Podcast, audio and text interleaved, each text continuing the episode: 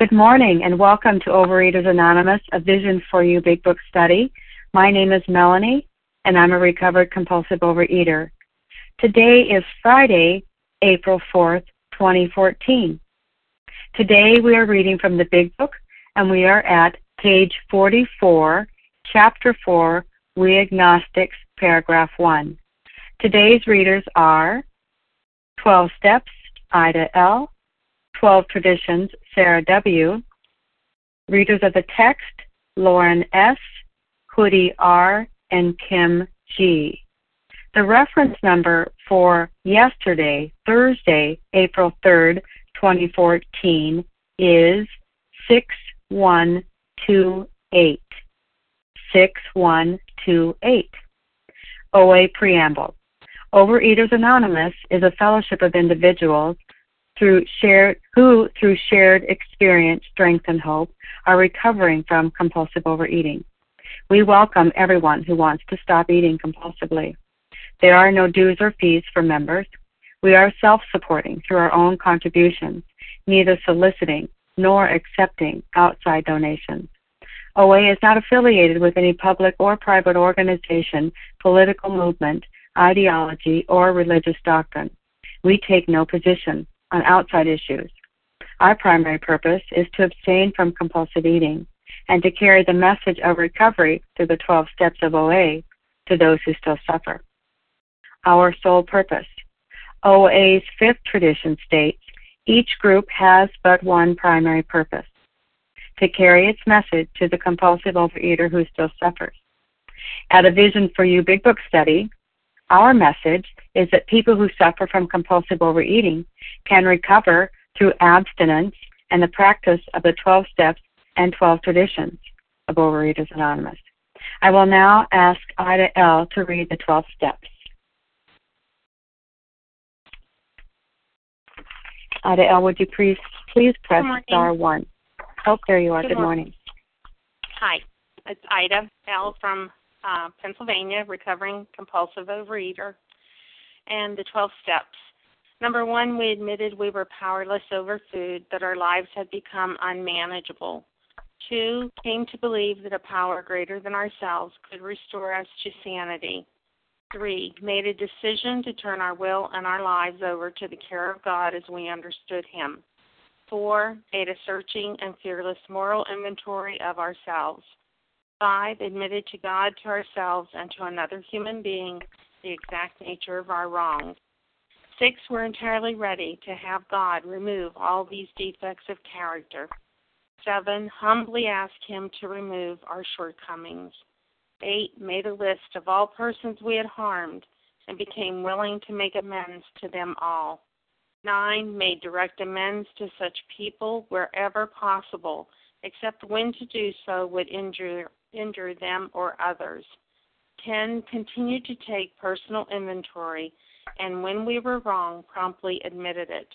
Eleven, sought through prayer and meditation to improve our conscious contact with God as we understood Him, praying only for knowledge of His will for us and the power to carry that out.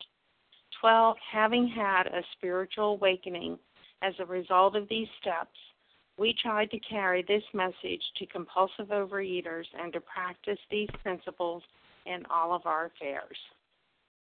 Pass. Thank you. I will now ask Sarah W. to read the twelve traditions.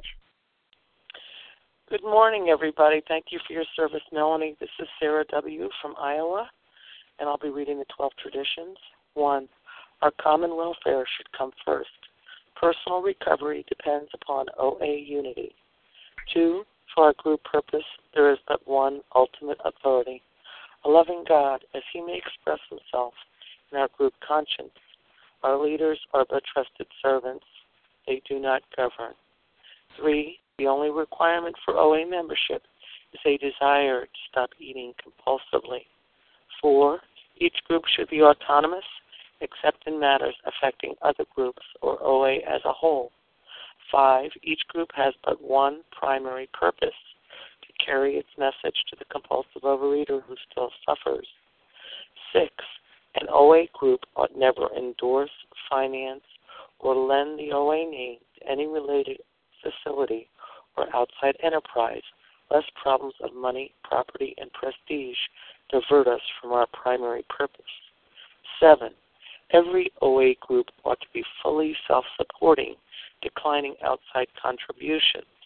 Eight, Overeaters Anonymous should remain forever non-professional, but our service centers may employ special workers. Nine, O A as such ought never be organized, but we may create service boards or committees directly responsible to those they serve. Ten, Overeaters Anonymous has no opinion on outside issues, hence the O A name ought never be drawn into public controversy. Eleven, our public relations policy is based on attraction rather than promotion. We need always maintain personal anonymity at the level of press, radio, films, television, and other public media of communication. twelve. Anonymity is the spiritual foundation of all these traditions, ever reminding us to place principles before personalities. Thank you, and I pass. Thank you. How our meeting works. Our meeting focuses on the directions for recovery described in the Big Book of Alcoholics Anonymous. We read a paragraph or two from the literature, then stop and share on what was read. Anyone can share, but we ask that you keep your sharing to the topic and literature we are discussing, and that you keep your share to approximately three minutes. Singleness of purpose reminds us to identify as compulsive overeaters only. Our abstinence requirement for moderators is one year, and for readers is six months. There is no abstinence requirement for sharing on topic. This meeting does request that your sharing be directly linked to what was read. We are sharing what the directions in the Big Book mean to us. To share, press star one to unmute. Once you are done sharing, let us know by saying pass, then press star one to mute your phone. In order to have a quiet meeting, everyone's phone, except the speakers, should be muted. Today we resume our study of the Big Book on page forty-four, paragraph one, at the very beginning of chapter four, We Agnostics. I will ask Lauren S. to begin reading. Oh, okay. Lauren S., recovered compulsive overeater from Pittsburgh, Pennsylvania. Chapter four, We Agnostics. In the preceding chapters, you have learned something of alcoholism. We hope we have made clear the distinction between the alcoholic and the non-alcoholic. If, when you honestly want to, and find you cannot quit entirely, or if, when drinking, you have little control over the amount you take, you are probably alcoholic. If that be the case, you may be suffering from an illness which only a spiritual experience will conquer. Okay. Oh, gee whiz. Um, we, step, step one, which now we are entering the unmanageability of our lives on page forty-four, forty-five, in the middle of fifty-two. And uh, the second half of step one, the unmanageability, um, untreated compulsive overeating, or our spiritual malady. And I was I was taught that this condition, this exists before and after the first bite, drunk on food or sober. And this, this for me is very helpful to uh, understand at finishing step one, because, you know, today I'm recovered. I don't, I don't have the obsession with food. I also don't have the allergy triggered, but that's not enough. There's something else. This is a three-part disease. I hear people say two-part. This is, there's three parts to this. There is something, there's something driving me to be restless, irritable, discontent, where where it's it's it's up, it's the root of it all. There's something other than just mental and physical, because I'm recovered today from mental and physical, but I'm not cured. So what is that? What is that? It's it's for me, it's the spiritual malady, which is what keeps me practicing this program, trusting in my Lord, and helping God's kids. I have to, because of my spiritual unmanageability never will be cured. Never will be cured. My mental obsession is is recovered. My physical allergy is recovered. My spiritual unmanageability will never be cured. Okay. And this paragraph, you know, oh, gee whiz, we have these questionnaires, you know, ten reasons you're a compulsive reader. I think alcoholic alcoholics have up to forty-four questions now, you know. Do you drink in the morning? Do you drink at work? Do you have a bad reputation? There's two questions. There's two questions, a two-question questionnaire, and that is, when you want to, can you quit entirely? Or, whenever you are compulsively overeating, can you control how much you take? So, so what's that little summary? Can you stay stopped? Or can you stop when you start? Two questions. Okay. Um, thank you very much. I'll pass. Thank you. Who would like to comment on what was read?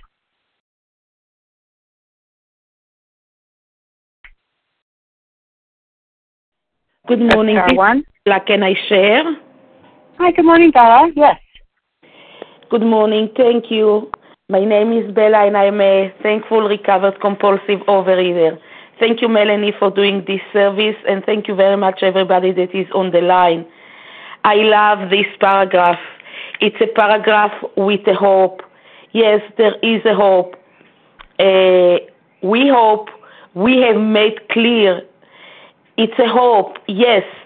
And why it's a hope? Because it brings me like the same feeling like a baby when he starts to walk. You know, we don't put a baby to walk when he's two months old, when he's three months old. We are waiting till he is ready. When he is ready, if he is twelve months old, he, if he is thirteen months old, it doesn't matter. When we feel that he is ready, that he is able to start to do his first steps. Then when we will let him to walk, uh, we know that he might fall. We know that uh, he will not uh, walk straight right in the beginning, but we trust him. And this is exactly what he says here.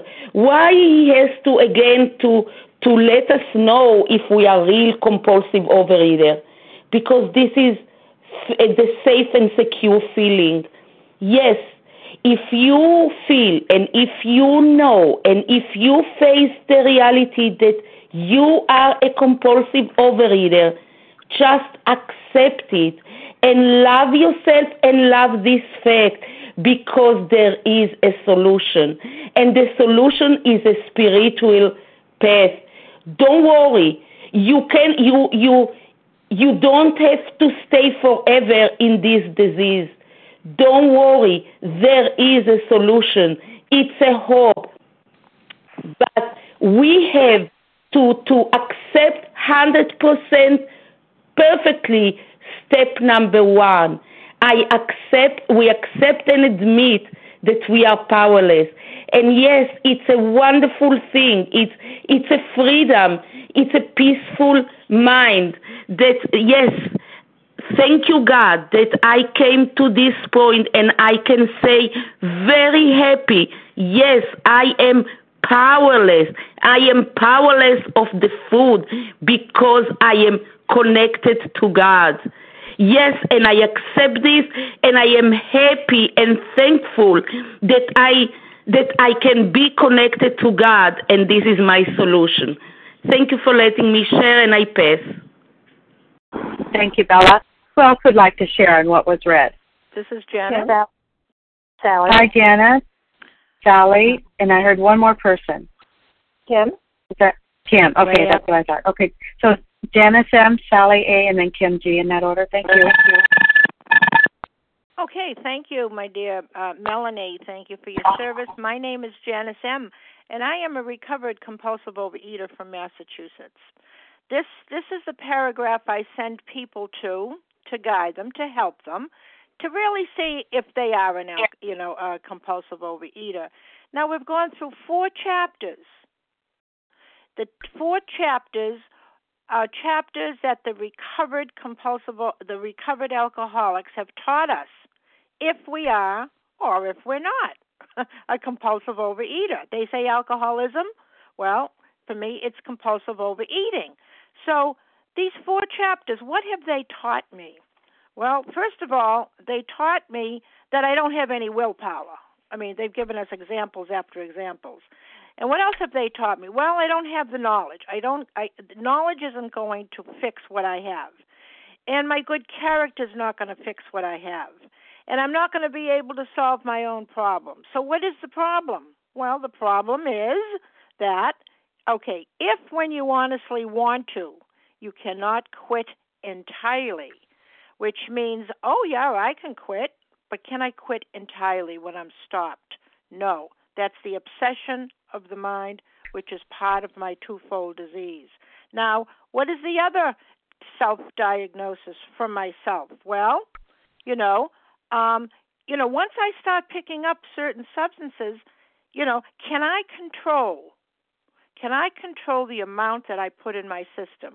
Or, as the Doctor Opinions told us, that if you are one of us, that when you pick up that particular substance, and it produces a phenomenon of craving that no other non-alcoholic, non-compulsive overeater that happens to, then you are one of us. So it's a self-diagnostic tool right here. Very, very important. Now, if you honestly can say to yourself, yeah, that's me, that's me, that's me. We've learned it in four chapters um, previous to this. Then, then, okay, I am powerless. I don't have the power. I lack power. Yes. Now, what's the solution? A spiritual experience, because from my experience, I've tried all kinds of other methods. So they're telling us, if you have this problem, this is the solution. We know what the problem is. We just went through four chapters, the allergy of the body and the obsession of the mind. And uh, it's a great self-diagnostic. I love this paragraph. And uh, you can diagnose yourself. And with that, I pass. Thanks. Thank you, Janice. Sally A. Thank you, Melanie. Thank you for your service. Sally, recovered in South Jersey. So I want to speak to this sentence. If when you honestly want to, you find you cannot quit entirely, or if when drinking you have little control over the amount you take, you are probably alcoholic. They've already told us that, that uh, they're going to help us make the distinction. We hope you've made a clear distinction between the alcoholic and the non-alcoholic. But when I read this, but if when you honestly want to, you find you cannot quit entirely. First of all, I'm reminded of Bill's story on page five. Uh, it's the fourth paragraph down when he says, I woke up. This had to be stopped. I saw I could not take so much as one drink. I was through forever. Before then, I had written lots of sweet promises, but my wife happily observed that this time I meant business, and so I did. And so many of us have had days like this, where we were walking through dark woods, and we were binging our brains out, and we suddenly we woke up one morning and said to ourselves, oh, my gosh, this has to stop. My gosh, what am I doing? Just like Bill did here in this page five.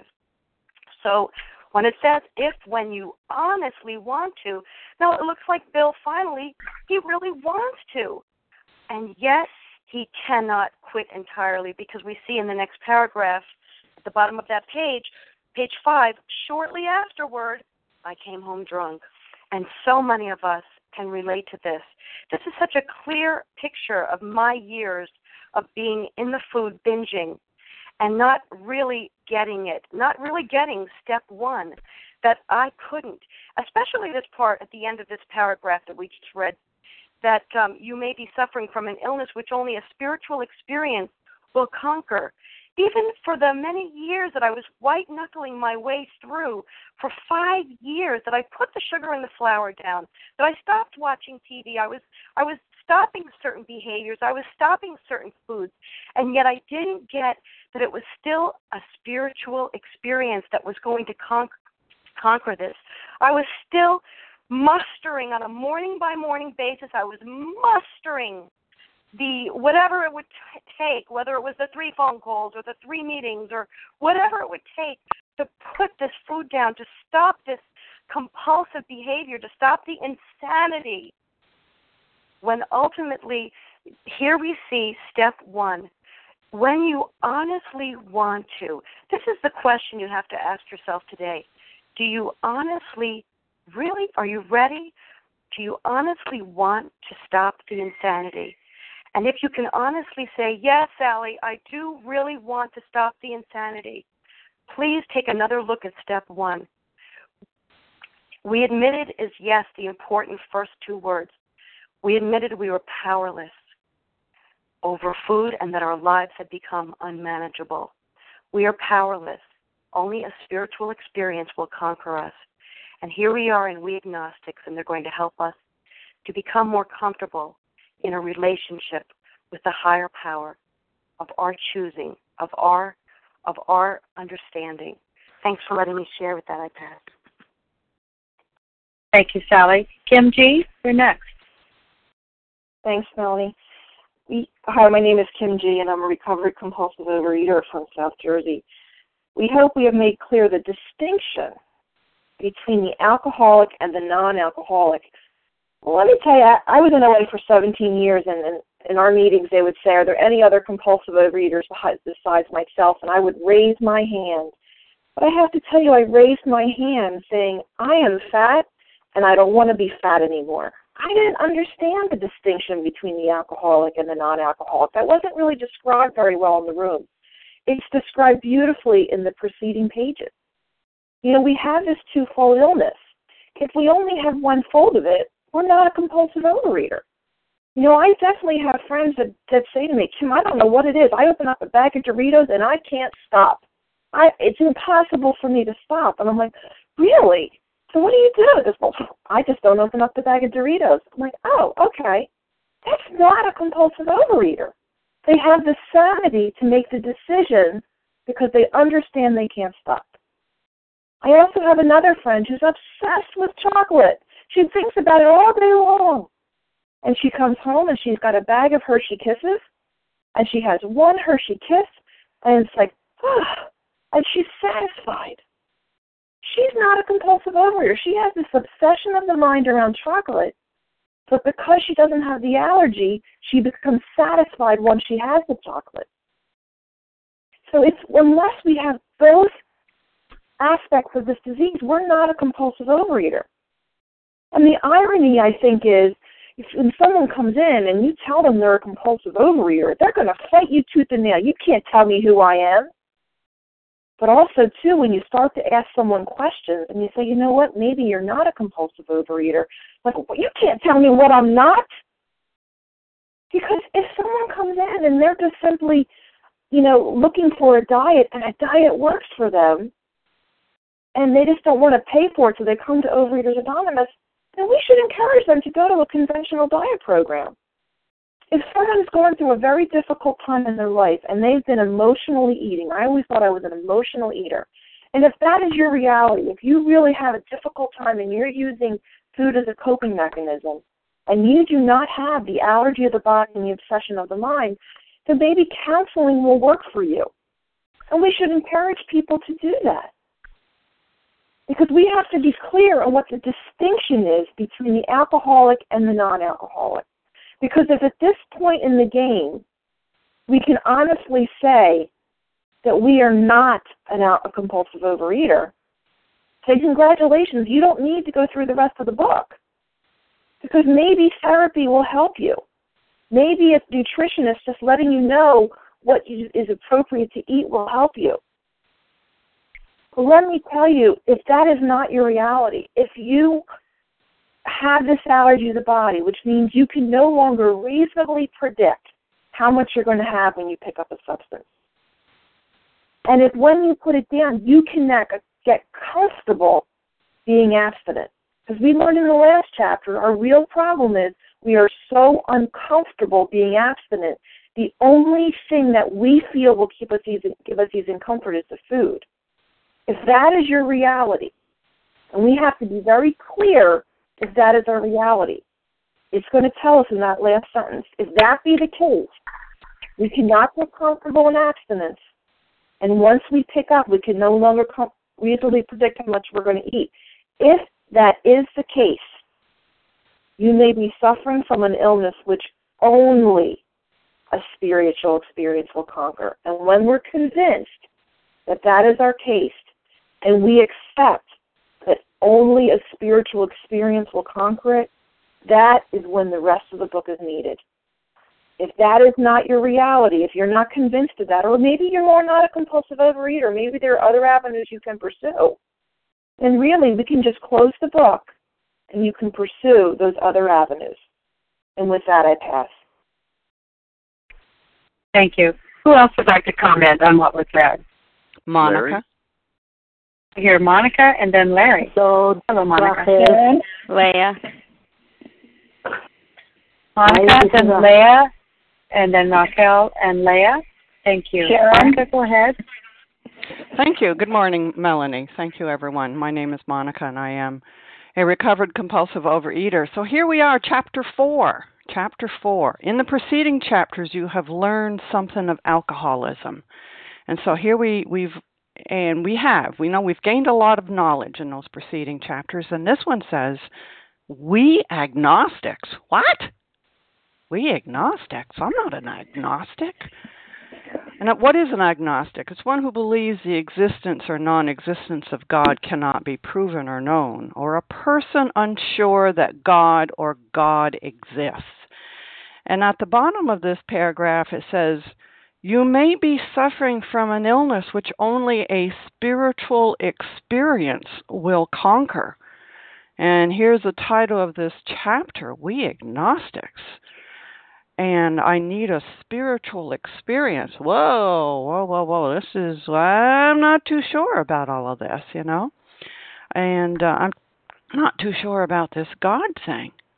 Or the other side of the coin, and this is where I was coming from, was, well, I'm a religious person.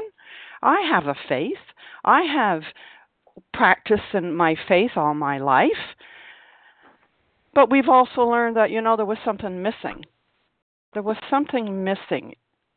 Otherwise, I wouldn't have been um, still trying to solve the problem myself, or all my attempts of trying to solve the problem myself would have, something would have worked.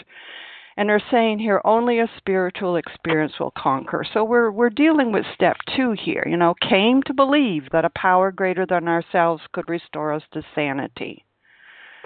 So if I need a power greater than me, so I like going back to we agnostics. A G, ag, means without. Gnostics means knowledge. And I like to look at the chapter, the title of this chapter as We Without Knowledge. I was missing something. I didn't have something. I did not have that relationship with a higher power that I needed. That would solve my problem. And so this chapter is going to give me lots of different ways to try to get me to change my um, ideas, my uh, prejudices, my old ideas about this higher power or about a higher power, so that I can set aside those old ideas and allow something new to come in. So that I can say, yeah, okay, there. I can believe that there's something greater than me. Because they're saying here, I am going to have to believe in something greater than me that's going to be able to work here. And with that, I will pass. And there is, there is. And I pass. Thank you, Monica. Raquel, you're next. Yes. Hello. Hello. Thank you so much for being there in this wonderful lesson. And um, I, I think I finally just have one line that I would like to say over and over again, that uh, about diagnosing and, and knowing at what point you either are going to go on with the program or you are going to go back to where you came from, which is uh, going to the bitter end, um, that on page sixty it says um, that the, the three pertinent ideas that we're alcoholics and could not manage our lives, that probably no human power could have relieved that, and that God could and would if he were sought, and that I would, being convinced we were at step three.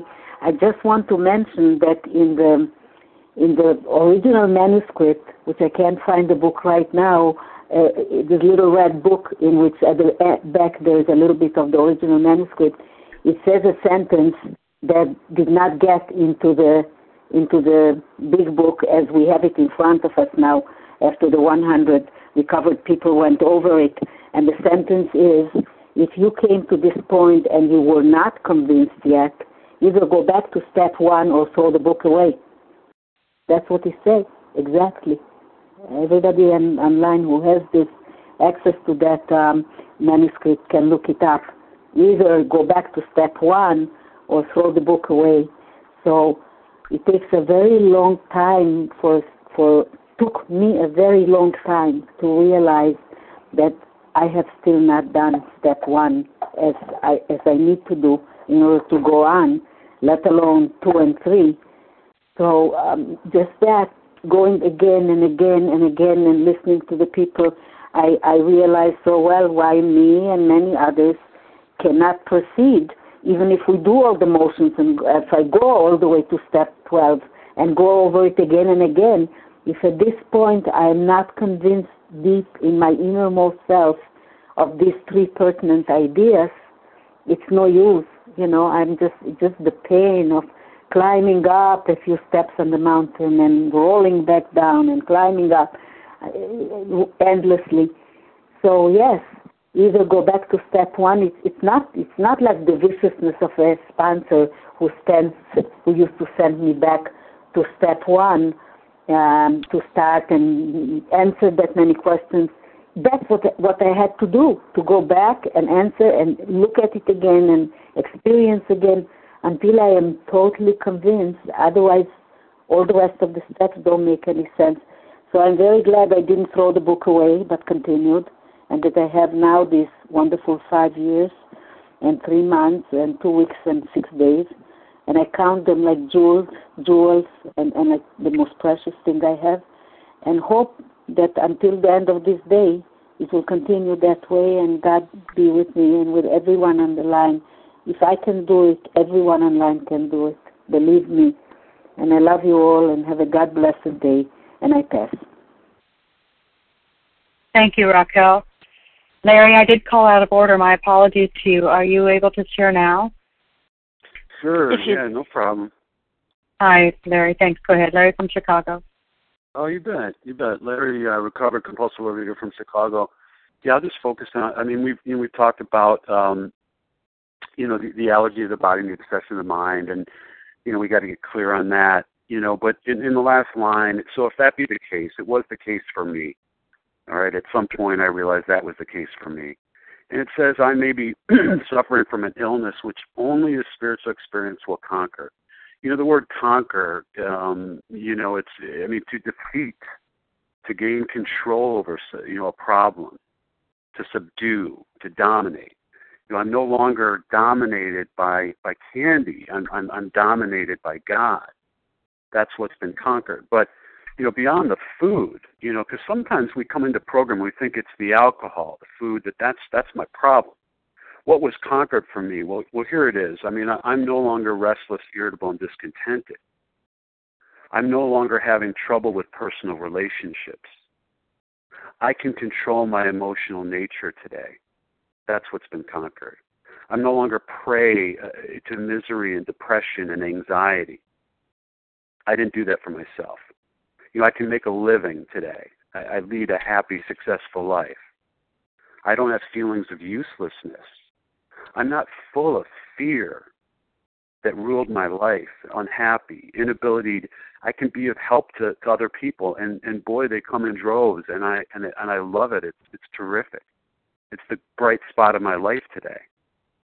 You know, I'm no longer like the actor who wants to run the whole show. You know, directing everything.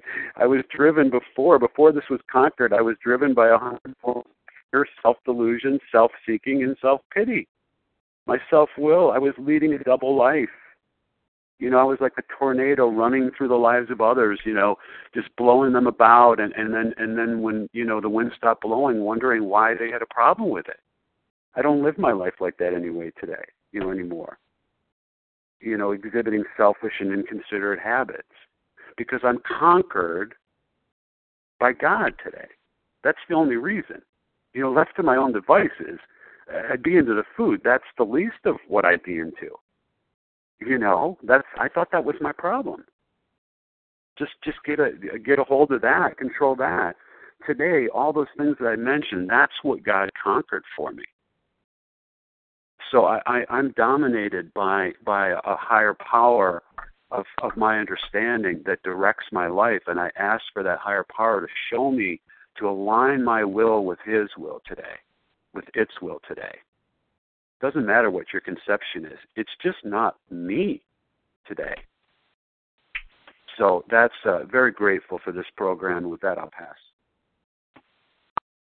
Thank you, Larry. Leah M., you're next. Thanks, Melanie, for your service. Good morning, everybody. My name's Leah. I'm a recovered compulsive overeater. If that be the case, you may be suffering from an illness which only a spiritual experience will conquer. That is the news for someone like me. Uh, do I have an allergy of the body? Check. Do I have an obsession of the mind? Check. All I had to do was review my uh, compulsive overeating career uh, to see that that was the case for someone like me. Uh, so I was rendered powerless. That was my conclusion. Um, wasn't a conclusion of the intellect. It was a conclusion of the wounds. Um, you know, the conclusion of that, that process of compulsive overeating, my career, that inside my skin, uh, my body, my mind, my will, my intellect, my self-knowledge, my determination, my motivation. Uh, you know, I had no effective power with respect to my binge foods. I had no choice. That mental obsession condemned me to continue to eat when I didn't want to, and the phenomenon of craving condemned me to continue binging uh, once I started. And even when I was not compulsively overeating, and there were times, uh, and even when um, there were times when I wasn't even thinking about compulsively overeating, because there were time periods where that was the tr- case, my life was unmanageable. I was restless. I was irritable. I was discontent. I felt on edge. I was impatient. Uh, you know, my efforts, any efforts that I put towards this, all that energy that I have within inside of me, all my desire, all my wishes, uh, all my necessity to recover, um, you know, that had not delivered the hoped-for results. I was still restless, irritable, and discontent. And at some point, much like a ticking time bomb, uh, you know, I would have to uh, dig my fist into a cellophane bag and a, and a bakery box. I just couldn't take it anymore. You can only hold your breath under long, underwater for so long. Uh, so again, you know, if that be the case, you may be suffering from an illness which only a spiritual experience will conquer. I mean, the Big Book is quite kind here. You may be. I mean, they suggested to me, hey, Leah, you know, when you are exhausted enough by this disease, when it has beat you down and you are sick and tired of being sick and tired, there is a way out. Because once you've accepted step one, dear Leah, and your life has become unmanageable, dear Leah, then you've realized that to continue compulsively overeating means continued torture, suffering, and disaster. So does continuing to rely on entirely on yourself to stop compulsively overeating, because that had proved futile. So if I already knew that I couldn't rely on myself, then my choices narrowed down to either relying on some power greater than myself, a spiritual experience like they're talking about here, or be doomed to a compulsive overeater's death, which I was quite close to. So the Big Book is going to tell me in a bit that those aren't easy alternatives to face, but that was uh, where I came down to. There was no door number three. God was coming in through the wound, my wound, of compulsively overeating, that wound. You know, so uh, lack of power was my dilemma. And this was about raising of the dead. This was about being uh, enslaved by compulsive overeating and, and rising up out of a seemingly hopeless state of mind and body. There was a solution. There was a way out. It wasn't going to be physical. It wasn't going to have to do with humans. It wasn't going to be material. It was going to be in the fourth dimension. It was going to be in the world of the spirit. And with that, I pass. Thanks. Thank you, Leah. Who else would like to share on this paragraph before we move on?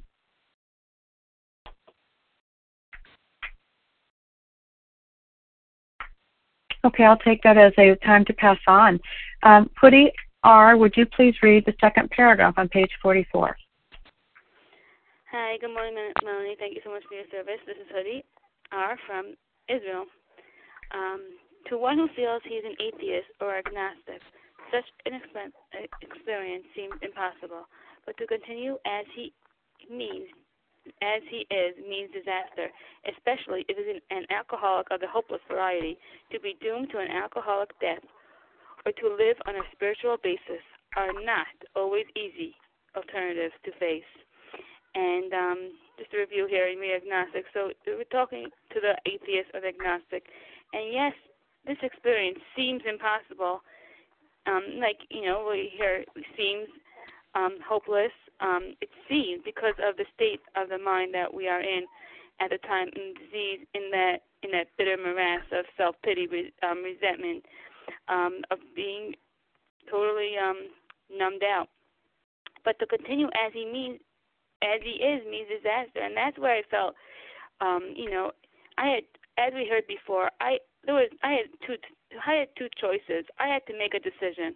Either I could continue on, um, and which which, me, which meant that continue as I was going, um, in by myself, being that actor, running the whole show, um, giving, um, or I could just say, okay, I am desperate, I am doomed and done.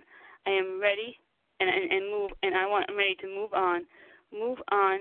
and um, accept what this program has to offer, because these people these people have something that I want, and I see there there's something um, peaceful, um, something I'm happy about it, and, you know, there's no other way. And, you know what, yes, it might be difficult to make that take that step, um, but um, because, you know, it may be difficult.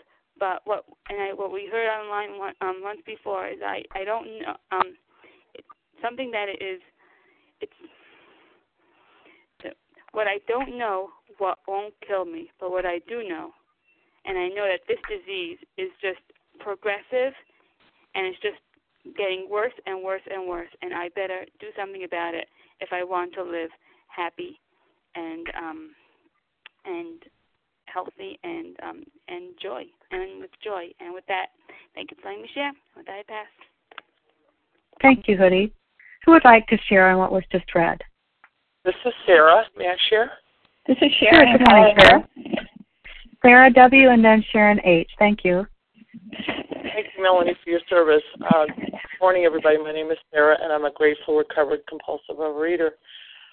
Um, you know, there's so much to what we're reading now, and um, I was thinking that um, it's kind of, well, when I think about the last sentence in this paragraph, it says, to be doomed to an alcoholic death or to live on a spiritual basis are not always easy alternatives to face. Why not? Does that make sense? You know, I either can die or I can pick up The, the spiritual toolkit, which is really basically the steps of the program. Why is that so difficult? But, you know, the insanity is that, you know, I am different from other people. I think that's what I had the hard time with, with really conceding to my innermost self that forever, it's not just going to be when I lose my weight. Forever, I am going to be different from other people. I have this malady. I have this illness. And I am going to live with it the rest of my life, one day at a time. But I can arrest the disease if I'm willing to do these things. And I think the other thing that comes into my mind is just to go back to that paragraph we read first, the word honest comes into play. It says, if when you honestly want to. You know, I heard a lot of people this morning speak about um, the willingness, the, the, the desire. You know, it says in our tradition, you know, the desire to stop eating compulsively. And I think most people come in and they just want to lose the weight. It's all about what they look like, you know. They, I, I think I've heard it said, you know, we come in with, with vanity and we what we what, what we find is sanity or something to that ex- extent. But I think, you know, for me, I have to honestly want to stop eating, not to start losing, to start stop eating. And most of us don't want to stop. You know, the funny thing is we want our cake and want to eat it too, you know. I mean, we want, we think that, you know, we should be able, because this is the, the immature mentality that most addicts have. You know, I want what I want when I want it. So I want I want to eat, but I also want to be thin. And I'm not willing to sacrifice either one of those. And as I've heard before, too, the reality is that something, you know, something has to go. You know, like we have to, we have to be willing to offer that up. We have to be willing to offer up the idea that I want more the sanity in my life, and I want to get rid of all these unmanageabilities, which I can do even after I'm through the nine steps by using ten and eleven and twelve. But, you know, I have to be willing to want to, to honestly stop eating compulsively. And I, I do today, and I'm grateful for that. And uh, and with that, I'll pass. Thank you. Thank you, Sarah. Sharon H., you're next. Good morning, Melanie. This is Sharon H. in Colorado, recovered compulsive overeater. And, um, you know, I looked at this, the first paragraph where there's three ifs and then one fact, because I, I missed so many of the facts in regards to my compulsive overeating. And the uh, first tip is, if you honestly want to. And I thought I did. I thought I did. But I see now, you know, it was it was more about the outward appearance. It was more about, uh, it really was. I wanted to lose the weight. And, and then my lie that I told myself was that, you know, if I lose the weight, then somehow, some way, I'll be able to go back and always eat the same way but not suffer the consequences. So these two ifs are facts for me today, that when I... when I found that I cannot quit entirely, or when I am eating, I have little control over the amount that I take. Then I had to uh, cross out probably and say, yes, I am a compulsive overeater. And then it gives me another if. If that be the case, then I'm suffering from this illness, and only a spiritual experience is going to conquer it. And then I go down to this next paragraph, and uh, to be doomed to be an alcoholic, to an alcoholic death, and I was a dead woman walking around, or to live on a spiritual basis are not always easy alternatives to face. But when I came in here in July of two thousand twelve, and uh, God shined that light into this uh, stubborn, uh, closed mind of mine to show me that I had exactly this issue with the food. And I was willing to then choose to surrender that to this God. And then what has happened to me is a process of working through this step that he he leads me beside quiet waters, because I was always addicted to speed and, uh, you know, speed, you know, life, life being fast, fast, fast, and noise and, and chaos and all of those things. Those were all the unmanageability in my life as a result of living a lie. And then uh, through the process of steps four through nine, he restored my mind and body, uh, that I do not have to go back and take that first bite. He restores my soul. And then he guides me through these steps to learn how to live, live in these steps one day at a time, now in ten, eleven, and twelve. I still do get restless, irritable, and discontent. The difference is today I know I must, I must, do what I must do, doing a quick step ten, um, confessing that to God and another human being, whether it's fear, restless, discontent, And then I am restored once again. And um, what a beautiful way to live. And then I am able to be there for other people like I never thought I could be, because I could never stay abstinent. So I'm just so grateful to be here today. And with that, I pass. Thanks, Melanie. Thank you, Sharon. The time allows for one share or two shorter shares. Is there anyone else out there that would like to share on what was read? Hi, this is Sandy C. in Boston. Hi, Sandy. Sandy C. Sandy D. in New York, recovered compulsive overeater. Sandy D., welcome. Your time is for you to share. Thank you, Melanie. I just want to say that I just love the way these chapters are built like blocks, one on top of the other. Um, when I when I found out that I had an allergy, I wasn't willing to try this. And then when I found out I had an obsession, you know, maybe I still wasn't willing to try this. But by the time I get to chapter four, and I understand through Bill's story, the suffering, and I understand through um, more about alcoholism, the, the, the, the more insanity with all the examples, and um, there is a solution, more about the obsession. By the time I get to We Agnostics, I understand that I am out of ideas. I am out of ideas. I am doomed. Um, and only a spiritual experience will conquer my illness. So when I know, when I really know in my heart that I'm out of ideas, that's the only time that I'm willing to accept this alternative as um, a way of life. Thank you, Melanie. I pass. Oh, thank you, Sandy. Well, with that, we do have time for one more share. Does anybody else like to share on what was read before we Kathy. close this meeting? Hi, Kathy. It's your turn. Thank you. Thank you, Melanie. This is Kathy Kay, a recovered compulsive overeater. And, um, you know, it took me reading uh, these four chapters many times over before I was willing to consider that I could live on a spiritual basis. I was such a diehard agnostic. Um, and uh, it was only by um, reading, reflecting, listening, and acting as if um, I had a higher power that I could turn to, that I started that shell of defensiveness and um, I forget the other word that's used in the Big Book, um, but that unwillingness to have an open mind, uh, contempt is the word I'm looking for. I had such contempt that I was not willing to consider the alternative. And because I did not have a lot of weight to lose, I had the faulty view that, um, you know, maybe I could, could make it without whatever this, this spiritual basis is.